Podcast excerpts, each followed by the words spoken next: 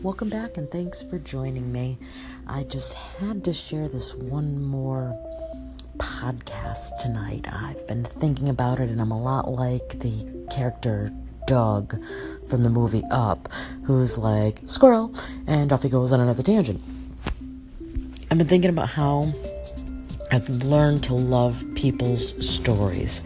As an empath, people tend to open up to me, be uh, I'm a sounding board for people who may not even know me. They will just tell me their story, and I've always been willing to listen. And the whole concept of just dysfunctional you, which almost sounds like a double negative in a sense, is based on all the stories I've heard over the years from people who have, you know, suffered or seem to be in pain or don't seem to know how to get out of their own way. There's just always there there's some kind of dysfunction and I think people who've had a difficult time or some painful things, and by no means do I wish to minimize their life.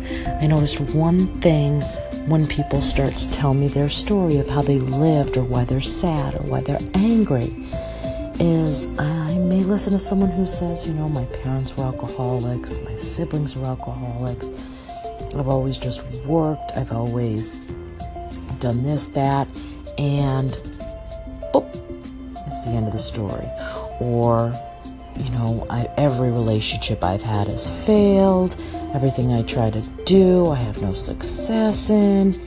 And but the end i think a great story is filled with ups and downs and pain and joy and mystery and thrills and everything you can imagine in a good book is your life. And I tend to find that when people tell their story of who they are and the things that have happened to them, when they're finished, it's like it's the end.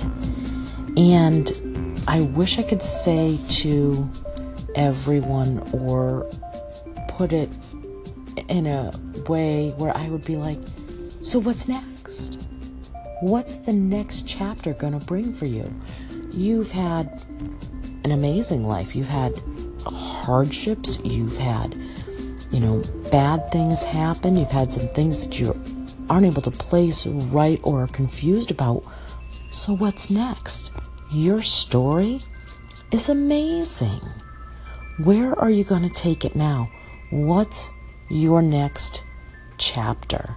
And anybody who's listening who found this title interesting, what is your next chapter? What are you striving for? You already have the majority of your life story rattling around in your cage that is your brain. Let it out, let it be free. Continue your next chapter because I'd love to know how some of these stories end. Have a great night.